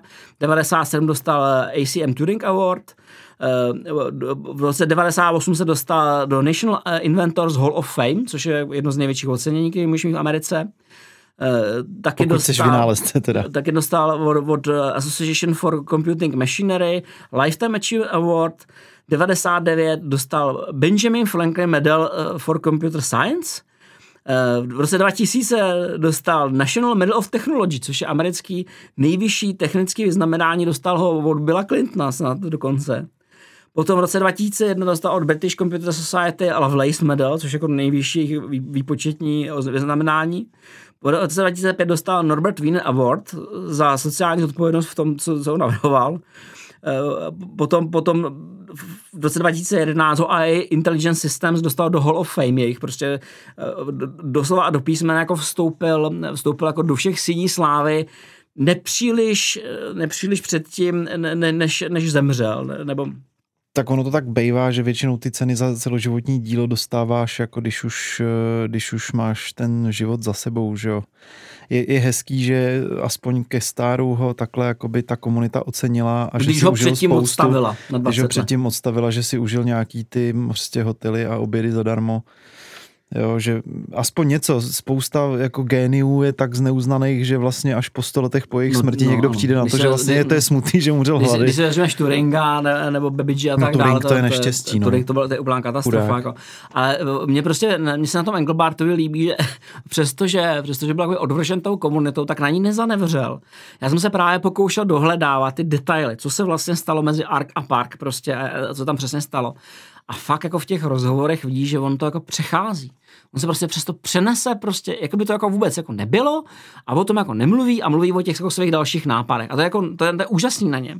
A on, on zřejmě jako ten, ten, jako pozitivní přístup k životu uh, ho odměnil i tím, protože s tou svojí první ženou žil 47 let společně, což jako je jako docela, docela výkon, že jo. To, je slušný, to, to víme všichni, jako, že to vydrželi jako takhle dlouho a, a ona mu jako zemřela prostě, takže prostě spolu vydrželi do konce života v podstatě. Měl s ní čtyři děti, Znovu se oženil v roce 2008, ale to už teda jako měl Alzheimer, takže to už jako nebylo úplně prima. A zemřel v roce 2013, 88 letech, doma na selhání ledvin, což je takový jako, jako normální konec prostě. No. A ta... v té době měl teď svý čtyři děti a devět vnoučat. No. A skříň plnou o, nejvyšších amerických vyznamenání hmm. z technologické inovace. A ta, a ta druhá žena jeho, to byla nějaká normální žena, nebo to byla nějaká zlatokopka? Tý se jako... mi nepodařilo nic dohledat, jako se přiznám. Jako já, ani k té první se mi toho nepodařilo moc dohledat, to je, protože on, k Engelbartově životu je, je, je, jako najdeš relativně málo dokumentů o Engelbartovi. O jeho životě ještě míň, a já si myslím, že jediný, jediná věc, by se mohli jako něco dohledat, by bylo přes tu jeho dceru, se kterou jako spolu založil ty dva instituty. Aha. Ale jestli mě nemýlí můj instinkt, který z toho mám, ten můj dojem, který mám z těch rozhovorů s ním je, že by ti neřekli stejně nic, že to prostě... Jo, že ona ví taky prdlajs. Ne, ne, že ona ví prdlajs, že jim to přijde nepodstatný. Jako prostě jako třeba o, o, o Clive Sinclairovi víme, že prostě to byl, že on byl dost na ženský, což je strašně zajímavý na to, jak vypadal a tak dále prostě. A že Vůbec... se na ně ty zlatokopky lepily. To, jak vypadáš, vůbec nemá jako vliv na to, jaký máš úspěch u ženských velmi často. Ano, ano. No, no, no, no nicméně, nicméně jako zdá se, jako, že tohle to jako nebyl, že to jako nebyl problém jako pro nikoho, že prostě, že to jako bylo jako bez problémů ale i kdyby tam byly tahanice, tak oni to prostě neprali, to špinavý prádlo. Já jsem se pokoušel jako zjistit, zjistit něco, tam, tam, on nepochybně, jako když jako vymyslíš myš a nedostaneš za ní ani dolar nikdy z těch poplatků, jako. Dneska má myš každý, tyjo, každý na světě prostě. Že by jako logicky řekl, že kdyby z ní dostal cen za každou myš, prostě, tak seš jako za vodou, prostě. No. A on se nedostal nic a člověk by čekal, čekal, že už jako za tohle bude zahořklý a jako ne prostě. A to je prostě na něm úžasný. Jako, že a tak on... možná, že on opravdu jako by mu šlo spíš o to, aby se to lidstvo augmentovalo, a ne aby on z toho něco měl. Ne? Já ti mám taky takový pocit. Zní to tak, celou dobu, nebo možná pocit. to do toho dáváš ty. Ten ale... název, název té kapitoly na začátku, kde říká I was a little Navy boy on Philippines v ten moment, kdy jako prostě poprvé setkává s tím Vanevarem Bushem, s těma jeho ideama. A já si říkám, ty vole, on to fakt možná bylo tak, že sedí prostě v tom stanu, nemá do čeho vrznout, protože radary fungují, že tak si čte toho Vanevara Busha a řekne si, udělám něco dobrého pro lidstvo. Takový lidi existují. Takhle lidi jako fakt no. existují prostě a to je fakt jako úžasný. Já říkám všem, podívejte se na jeho přednášky, jsou s tím rozhovory, jsou s tím přednášky. To je strašně příjemný a vtipný pán. Strašně příjemný a vtipný pán. A co všechno to říká, má hlavu a patu. A já, já, prostě, jsou, jsou prostě lidi, kteří jako nedokážou jako poslouchat, prostě jako je dušek, protože ten tím medovým hlasem oplácává to nic kolem celého těla prostě. Ani si nepřináší. A pak jsou lidi, kteří ti jako několika slovama řeknou myšlenku, když jako zastavíš to video a říkáš, ty vole, ty vole, jako teďka jsme slyšeli slovo boží, prostě to jako dává jako perfektní smysl prostě. A najednou vidíš jako ten pohled do toho jejich světa, a ty si říkáš, on je opravdu optimista. To není prostě jako žádný převlečený někdo, žádný pozér, který chce prostě být obdivovaný za něco. Prostě ne, on je opravdu autentický, on je takovejhle. Problém je, že, problém je, že eh, ty sociopatický hovada, jako je prostě Jobs, tak uh, jsou prostě obdivovanější už jenom jakoby z principu toho, že prostě se snaží celou dobu soustředit hlavně na to, aby někoho zaujali, že jo. A No já právě jsem jako pochopil, že je potřeba rozlišovat mezi povrchem a hloubkou a rozlišovat ty pozéry a ty lidi, kteří ti opravdu něco říkají. A je dobrý se to naučit a netrávit jako čas s těma mělkejma a plitkejma a prázdnýma a zaměřit se spíš na ty, kteří ti opravdu něco říkají a kteří opravdu něco vědějí. A ten, ten člověk tomu určitě jako zatím je a já to bych vřele doporučil každému. Každý, kdo se zabývá grafickými rozhraníma, sociálníma vědama, obecně jako otázkama. Kolaborativním způsobem práce. Přesně tak, to, no. na něm to strašně zajímavé. Prostě já jsem si říkal, ty prostě ne, já jsem třeba tak, tako, taky solista, že já tak jako rád sedím jako u počítači sám a dlabu jako na svět prostě, ale na něm je zajímavý to, že prostě u něj je to jako centrem, u něj je centrem to uvažování o tom, aby jako ty lidi spolupracovali dohromady. A o to je pro mě zajímavější, to, jak mu utíkali ty lidi z toho arku. Jo? Hmm. To, je, to, je, to, je, jako moment, o jsem se zarazil a říkám si, hm, tady vidím z toho kognitivní disonance. Jo? Prostě v okamžiku jako utíkají lidi, jsou lidi, kteří jako mají schopnost budovat jako fa- fanatickou lojalitu, jo? že prostě jako ty, ty lidi nikdy neodpustí. Což on zřejmě neměl prostě, nebo, nebo tam šlo možná o peníze, já nevím prostě. Jestli ten se dá přeplatit. Nicméně se přiznám, že jsem k tomu nic nenašel a jako kdyby někdo z vás posluchačů k tomu něco našel, tak bych byl docela rád má existovat jedna kniha, eh, na kterou jsem našel zatím jenom odkaz, která má pojednávat o Arku a o tomhle tom, ale našel jsem je fakt jenom jednu, což jako není úplně dobře, protože nám to nedovoluje, když řeknu duchu Engelbarta, nemáme ten komunikační trail, aby jsme se dohledali, kde se stala chyba prostě. To bude těžký, kámo, to no, potřebuješ to... historika, který tam pojede a bude si s těma lidma povídat a bude se jich ptát na otázky, které nechtějí, aby Odpovědět, se jich no. ptal. Nebo ti, nebo ti budou vyprávět jako tu bude, učesanější verzi. No a on bude schopný vymyslet, co mu teda jakoby neřekli a jak to teda je a to není žádná sranda. To není žádná sranda. Nicméně, nicméně pointa je v tom, že přes to všechno, co se mu stalo, přes to, že odstavili, a on to nekomentuje moc pěkně těch náznacích. Tam právě někdo, někdo říká v nějakém rozhovoru, že to bylo, jak kdyby ho poslali na Sibiř. Jo, když ho jako odstavili. A ten druhý říká, ne, ne, to chápeš špatně. To je, kdyby tě poslali na Sibiř a nechali tě okrem koukat na to, jak ostatní uh, si užívají toho tvého úspěchu prostě. Takže to asi jako bylo jako hořký, nicméně On se fakt přes to přenes a věnoval se dál těm myšlenkám a augmentace a prostě dotáh to je naprosto neuvěřitelný. No a když jsme teda už téměř na konci a ještě to není dvě hodiny dlouhý, tak eh, si můžeme dovolit maličko úvah na téma optimismus, augmentace a tak dále. Ano. Sociální demence versus, eh, teda technologická demence versus hm, technologická augmentace, tak pojďme na to. No, já jsem řekl že jsem přesvědčený, že pro mě Douglas Engelbart je jeden z ukázkových příkladů technooptimisty. A to doslova do až do konce života, že? protože známe jako spoustu vědců, kteří vymysleli něco strašně důležitého, ale utrpěli nějakou hroznou ránu, což je v případě třeba ten Turing. A ten jako ve finále už teda jako nebyl optimista, zvlášť po té, co mu to udělali, jako, že Britové jako léčili. Oni ho nějak eh, vy, vykastrovali? No, oni ho chemicky za, vykastrovali za a on spáchal, že jo? spáchal sebevraždu. No. To je naprosto strašný. No. To je krásný příklad toho, jak homofobie je prostě děsivá, že vlastně člověk, který eh, vy, zachrání Britány. No. V podstatě zachrání no, Britány. On vlastně, on vlastně, de, on vlastně pomohl dešifrovat Enigmu, ano, že jo? Ano. A, ne, nejenom, on, on, se, on se nebál ale obcházet svý nadřízený, aby máme, jako dostal podporu z hora, aby prostě to jo. udělali. Máme Turingův test, že jo, takže to byl velký myslitel v oblasti umělé inteligence, ten se pořád používá, ten se jakoby stále používá. Pořád Turingův se... stroj, to je základní no. metrika pro všechny algoritmy, prostě Turing byl geniální matematik prostě a v podstatě to jediný blbý, co udělal, byl, že byl teplej. No. Prostě to, to byl jako jeho, jeho zločin prostě. A, A ten, to ještě jako v 50. letech, že jo, ne někdy jako v 18. století, kde teda jakoby uh, ještě pořád jsme schopni upalovat čarodějnice pomalu, Hm. tak uh, o to je to děsivější, no. Dobře, ale tak Engelbart teda taky asi, ten to měl trošku lepší, toho chemicky nikdo ten, ten, to nevykastroval. měl, ten to měl lepší a žil jako dost produktivní život, dokonce se dožil i ocenění svých průkopnických práce, což je úplně super prostě, no. ale jako, kterýho najdeme dneska technooptimistu? Maska bych řekl. Mask je podle mě takový. No, ale to je zase ten případ toho sociopatického jako šílence, protože on jako to se moc jako nikde ne, nedozvíš, ale on je takovej, že ty lidi moc jako neplatí a že, že si snad najímá nějaký jako detektivní agentury, aby mu tam, aby mu tam špionovali, jestli náhodou někdo nezakládá odbory a takovýhle věci, jo. Hm. Ale, ale ono, to je vlastně Musk, když od tohohle z toho odhlídnem, tak je to vlastně nějaký člověk, který vlastně vrátil víru v technologii jako něco, co prostě vybuduje lepší svět do budoucnosti, nebo co je aspoň jako zajímavý a cool sledovat, že? jo? Hmm. Protože tenhle ten fokus se přesunul hodně do té digitální sféry, od těch jako inženýrských věcí a vlastně se, když si srovnáš čas mezi prvním letem člověka a čas mezi vesmírnou lodí první, tak ten už je jakoby kratší než čas od první vesmírného letu do teďka. Takže my jsme vlastně, takže my jsme vlastně pozadu za lidstvem Ano. v první polovině 20. století, když se to řekne jakoby takhle. Jo. To to to, tohle to je, je strašně zajímavé, že v té oblasti jako digitálního vývoje eh, dneska je obrovský množství lidí, kteří na něm pracuje, ale jakoby nevidím nikoho, kdo byl až takhle jako proslulej.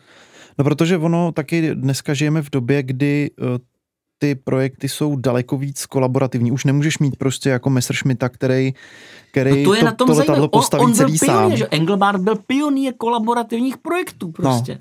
A dneska žijeme v době kolaborativních projektů, kde prostě ani málo kterou apku na jednoduchou věc si naprogramuje člověk sám, jo. A, a, nějaký, jako, a nějaký jako věc, která eh, má prostě, prostě dneska už ne, ne, jako čl- člověk sám pokud se nevěnuje umění třeba nebo nějakému sportu, tak těžko jako může sám něčeho významného pro mě dosáhnout. Nebo co si o to myslíš ty? Třeba v té technologii, v Mě inženýrství. spíš zaujalo to, že prostě já vidím ten jeho optimismus hlavně v tom, že on se neba, ne, nebál být ten good guy a nechal se obrat těma bad guys, prostě, kde on jako říká, my jsme ten bootstrap, my jako vytváříme ty myšlenky a je relativně jedno, jak se jako dostanou do té reality, hlavně, že se tam dostanou. Podle mě to možná, mo, mo- možná, to je jako moje spekulace už to na tom bodě. Možná on, když koukal na to, jak jeho myš leží pozapomenutá někde jako bokem, si prostě na- nakonec řekl, jako aspoň ten Apple si to vzal prostě a prosadil to, jo, protože eh, jako dost možná, než přijít o peníze za svůj vynález, je dívat se na to, na svůj vynález, tak nikoho nezajímá. No přesně, on si prošel i touhle fází, že jo? Hmm. Kdy prostě 15 let měl myš a všichni říkali, nevím, já tady mám klávesnici, světelný pero, nevím, jo, trackpoint, dál. Jo, a, ale přijde mi, že vlastně je takový, mm, vlastně se tady trošku v rámci toho technooptimismu narážíme na takový jako sociopesimismus, že vlastně, že vlastně to lidstvo často posouvají dál eh, zneuznaný lidi, eh, který jsou potom jako částečně třeba zapomenutý a profitují z toho jako úplně jiný lidi, kteří žádný zásluhy nemají. Um, možná, že vlastně díky tomu lidstvo za něco stojí, že v něm existují takovýhle jakoby jedinci. I třeba v oblasti nějakého mezilidského jednání, prostě člověk, který nepošle všechny do hajz a s prominutím jako do prdele, ale prostě nastaví tu druhou tvář, řekne, tak se pojďme smířit, pojďme to teda nějak jakoby vyřešit. Možná, že tyhle lidi díky nim ještě lidstvo existuje a za něco stojí. Mhm. To je hrozně zajímavý. Já, eh, těžko říct, no, jako je to, to taková volná úvaha. Další, další věc, která mě jako zaujala, byla ta, že to nebylo jenom o myši. Já prostě všichni známe Kassandrin komplex. Že jo, Kassandra věštkyně, která... Radši to, radši to popiš. Kassandra byla věštkyně, která byla potrestána bohy tím, že viděla precizně do budoucnosti a vůbec nikdo jí nevěřil. Takže ona všem popsala zkázu Troje, že si říkali, že je prostě prdlá. A to je Kassandrin komplex je obecně stav, kdy vy vidíte průšvih, do kterého se ženete, ale nikdo vám nevěří. Takže vy vidíte zkázu, do který se ženete a cítíte jenom smutek. A to je to prokletí. A on v podstatě žil ve světě, kdy on zřejmě věděl, že má pravdu. Ta jeho vize podle všeho byla tak silná, že jako nikdy neopustil. Ale nikdo, nikdo mu v té době nevěřil, což muselo být asi docela hrozný.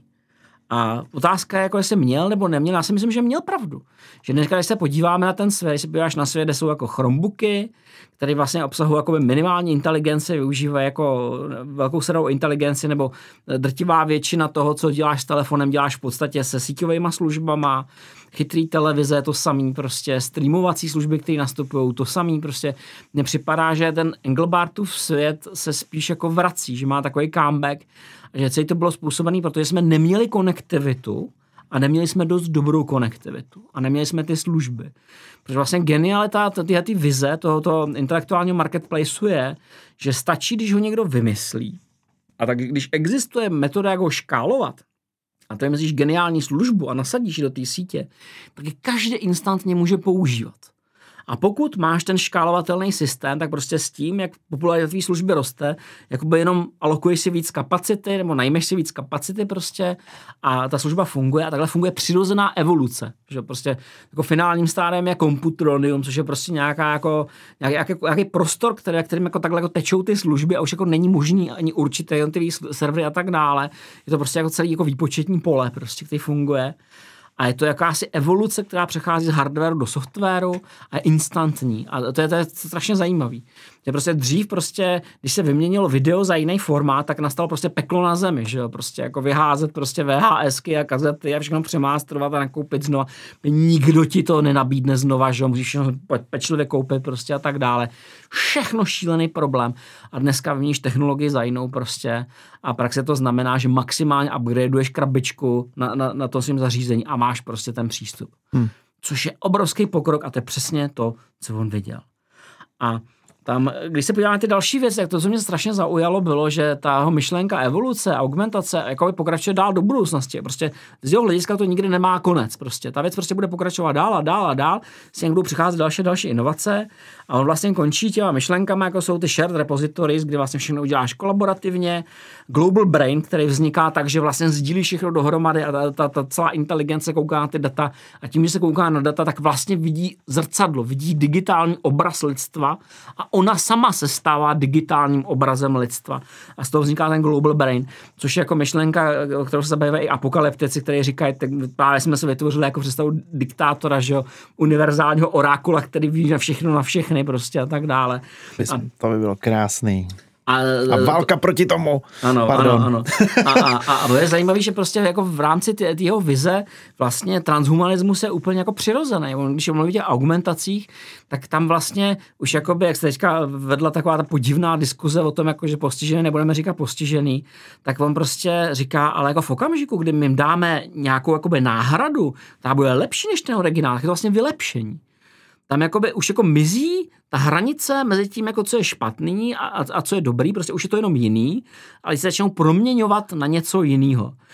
My, my jsme vlastně v tom v té době dneska, jako s oblibou říkám, že mě jako dítě učili prostě počítat z hlavy a říkali mi, to si jako myslíš, že budeš mít po roce neustále kalkulačku. No samozřejmě no. dneska máš ve všem kalkulačku, ve všem kalkulačka, prostě nepotřebuješ. Máš kalkulačku, na kterou můžeš mluvit, ať ano, ti to spočítá. Ano, prostě můžeš, můžeš dělat takovéhle věci. Nemusíš prostě. vytahovat z Ale tohle je jenom první krok, je, prostě ten další krok může být to, že prostě ti nahradí selhávající orgán něčím prostě a pak už jako můžeš vylepšovat jako ty oči verze 1 za oči verze 2, což už jako je jako cyberpunku, kde jakoby Eh, kdy jako už se naopak vracíme k tomu, že jsou lidi, kteří říkají, ne, ne, ne, ne, ne, žádný čítování nebude, prostě, že jo, žádný jako Neuralink prostě z připojení na databázi. Hele, to, prostě to už, no, to už se, to už jakoby různý jako augmenty ve smyslu o umělých očí, končetin ovládaných jako mozkem a na, s náhrady sluchu jako existujou. Eh, samozřejmě jsou to všechno drahé experimentální věci, než se to dostane tady do Motola a bude to platit VZP, tak si ještě jako počkáme ale to se samozřejmě děje a je to jako a, debata na úplně jinou. A hlavně to, hlavně jinou, jako to LGBT to je vidění světa, to jako nemusí skončit v tom bodě, kdy jenom nahradíš to, co bylo, co zmizelo. Můžeš pokračovat dál. No. A to, to já vím, že to je případ, který se řešil už u, u toho sportovce, co měl takový ty zvláštní protézy, takový ty s těmi packama, ty uhlíkový, no. že tam se o něj řešilo, že on chtěl soutěžit v normální soutěži a oni řekli, že to ne, že to nejde, protože už je to vlastně podvod že on vlastně má jakoby vylepšení, že už to není jako náhra, že to je vylepšení prostě. No, to je, to je úplně přesně, to, nebo když budeš mít jakoby geneticky modifikovaný lidi, kteří budou mít třeba vyšší intelekt, tak vlastně z každého, kdo na to nemá, aby si takovýhle miminko jako nechal udělat, tak vlastně uděláš jako člověka druhé kategorie. A to je, téma na další celou, jako bych řekl, i vlastní podcast, jako transhumanismus a takovéhle věci.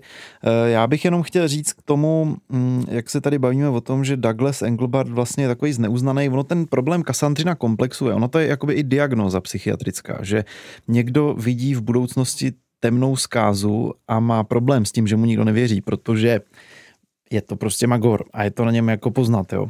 Ale uh, a tam přichází ten moment toho, že my vlastně teďka zpětně víme, že on tu pravdu měl hmm. a že to jako předpověděl všechno. Ale takových lidí, který něco předpovídal do budoucnosti, bylo jakoby nekonečně. A, a v té době, kdy on to předpovídá a ještě ta budoucnost není, tak ty prostě nevíš, jestli je to blázen nebo jestli, jestli to tak opravdu bude. Jo. Takže ono je to takový, Géni, genius, je, je, v genius je vidět až jakoby zpětně. Což je docela zajímavá myšlenka, která se týká toho, co se stane, až jakoby se dostaneme do bodu, kdy ta inteligence bude chytřejší než my a začne nám něco říkat, že? a my nebudeme věřit prostě, protože nejsme na to navyklí. Já jsem třeba v reakcích na, na ten náš poslední podcast narazil, eh, narazil právě na kritiku toho, že není možný, aby jsme jako přišli o práci, protože vždycky každá inovace přinesla, přinesla nový práce. Ale problém je v tom, že vlastně po digitální singularitě se dostaneme poprvé do situace, že bude mít vyšší formu, než jsme my. To znamená, že ona bude schopná nahradit i ty pozice, které ještě neexistují líp než my. Ona se jako předevoluje už dopředu prostě. No, jako hlavně to, že inovace vytváří další pracovní místa, vysvětlují konům, jo. Hm. Který jako automobil, protože dnes do vzniku automobilu byly statisícový až milionový populace koní. A všichni jsme viděli postřižiny, že jo, je to jako umrtí v rodině, prostě vemte ho na porážku, máme místo toho automobil. Takže eh, věřím tomu, že se může snadno stát, že uh, že lidi nebudou mít co dělat a to bude jako blbý, protože něco jíst musí a za něco si to jídlo koupit musí. A třeba ta umělá inteligence bude dost chytrá na to, aby jim řekla, tak si tady pěstujte Brambory. Tak si tady pěstujte brambory, vedle toho si nastavte nějakou, nějaký hulení, ať jste trošku jako happy a, a prostě hrajte si na bubínky a tancujte. Vy, vy, vy, to vy je si, super vy, zábava. Vy si pěstujte post a, a my budeme dělat civilizaci prostě. Rozdělíme si to. A budou se na nás chodit koukat, nebo nás sledovat roboti a budou mít jako reality show, jak, jaký to bylo v pravě. Jo, jo, jo. Prostě, budou mít takový způsob. krásný akvárko s, s opičkama. No Což dobrá. možná bychom mohli uzavřít právě tou poslední úvahou, že, která je, jak je to vlastně s tím progresem nebo degresem, jako jestli, jestli je pravda, že degenerujeme, nebo jestli nás to prograduje. Engelbart říká jednoznačně, vylepšujeme se. Je to lepší. Ale to je jako po, post a po odborník. Vidíš tu druhou stranu věci? No jakmile ti prostě se vybije baterka v telefonu, tak nikam netrefíš, jo. A, a to je prostě otázka situace a kontextu. A pokud ty seš, pokud ty seš eh, v situaci, kdy ty technologie máš, tak je samozřejmě trošku zbytečný neumět nic dělat bez nich, teda umět něco dělat bez nich. Ale nám se teďka ukázalo tím covidem, že vlastně spousta věcí, které považujeme za samozřejmě, už tak samozřejmě nejsou. A um, rozhodně, já jsem rozhodně jakoby technologický člověk, ale myslím si, že každý by měl umět si rozdělat v ohníček a, a prostě nalámat si tam klacky a udělat si z nich střížku, aby na ně nepršelo. Protože, backup, myslíš? No, protože se může snadno stát, že tohle to budeš potřebovat třeba jenom jako týden po nějakých záplavách, ale to se opravdu bavíme o tom mým postapu, jo. Uh, rozhodně, rozhodně, rozhodně si myslím, že Eh, by technologie člověku asi neměly eh, brát takový ty, protože ty seš, i když máš ten internet, i když máš ten globální mozek v kapse, super počítač v kapse vlastně a, a gps a, a, komunikuješ se satelit se svým, se svým kámičem na druhé straně země kole, tak jsi pořád jenom ta opička, která potřebuje prostě zdravě jíst, trošku se hejbat a, a nečumět jenom furt do té obrazovky, ale tak jenom jako koukat jako na nějaký strom nebo na nějaký, jo, že uh, jsem zároveň jsem jakoby technooptimista a zároveň si myslím, že by, že by eh, si člověk měl od těch technologií občas odfrknout. Technooptimista by řekl, i tohle vyřešíme. Dobře, tak, tak s touto technooptimistickou myšlenkou bych to asi pro dnešek uzavřel, co říkáš? Já ti moc krát děkuji za rozhovor, bylo to opět velmi inspirativní. Um, děkuju vám všem, milí posluchači. Dneska jsme to zvládli za hodinu 20, takže, takže to je fičák. Děkuji vám ještě jednou a budu se na vás těšit na příště a děkuji samozřejmě i tobě, Wolfe. Já vám všem děkuji za pozornost. Naschranou.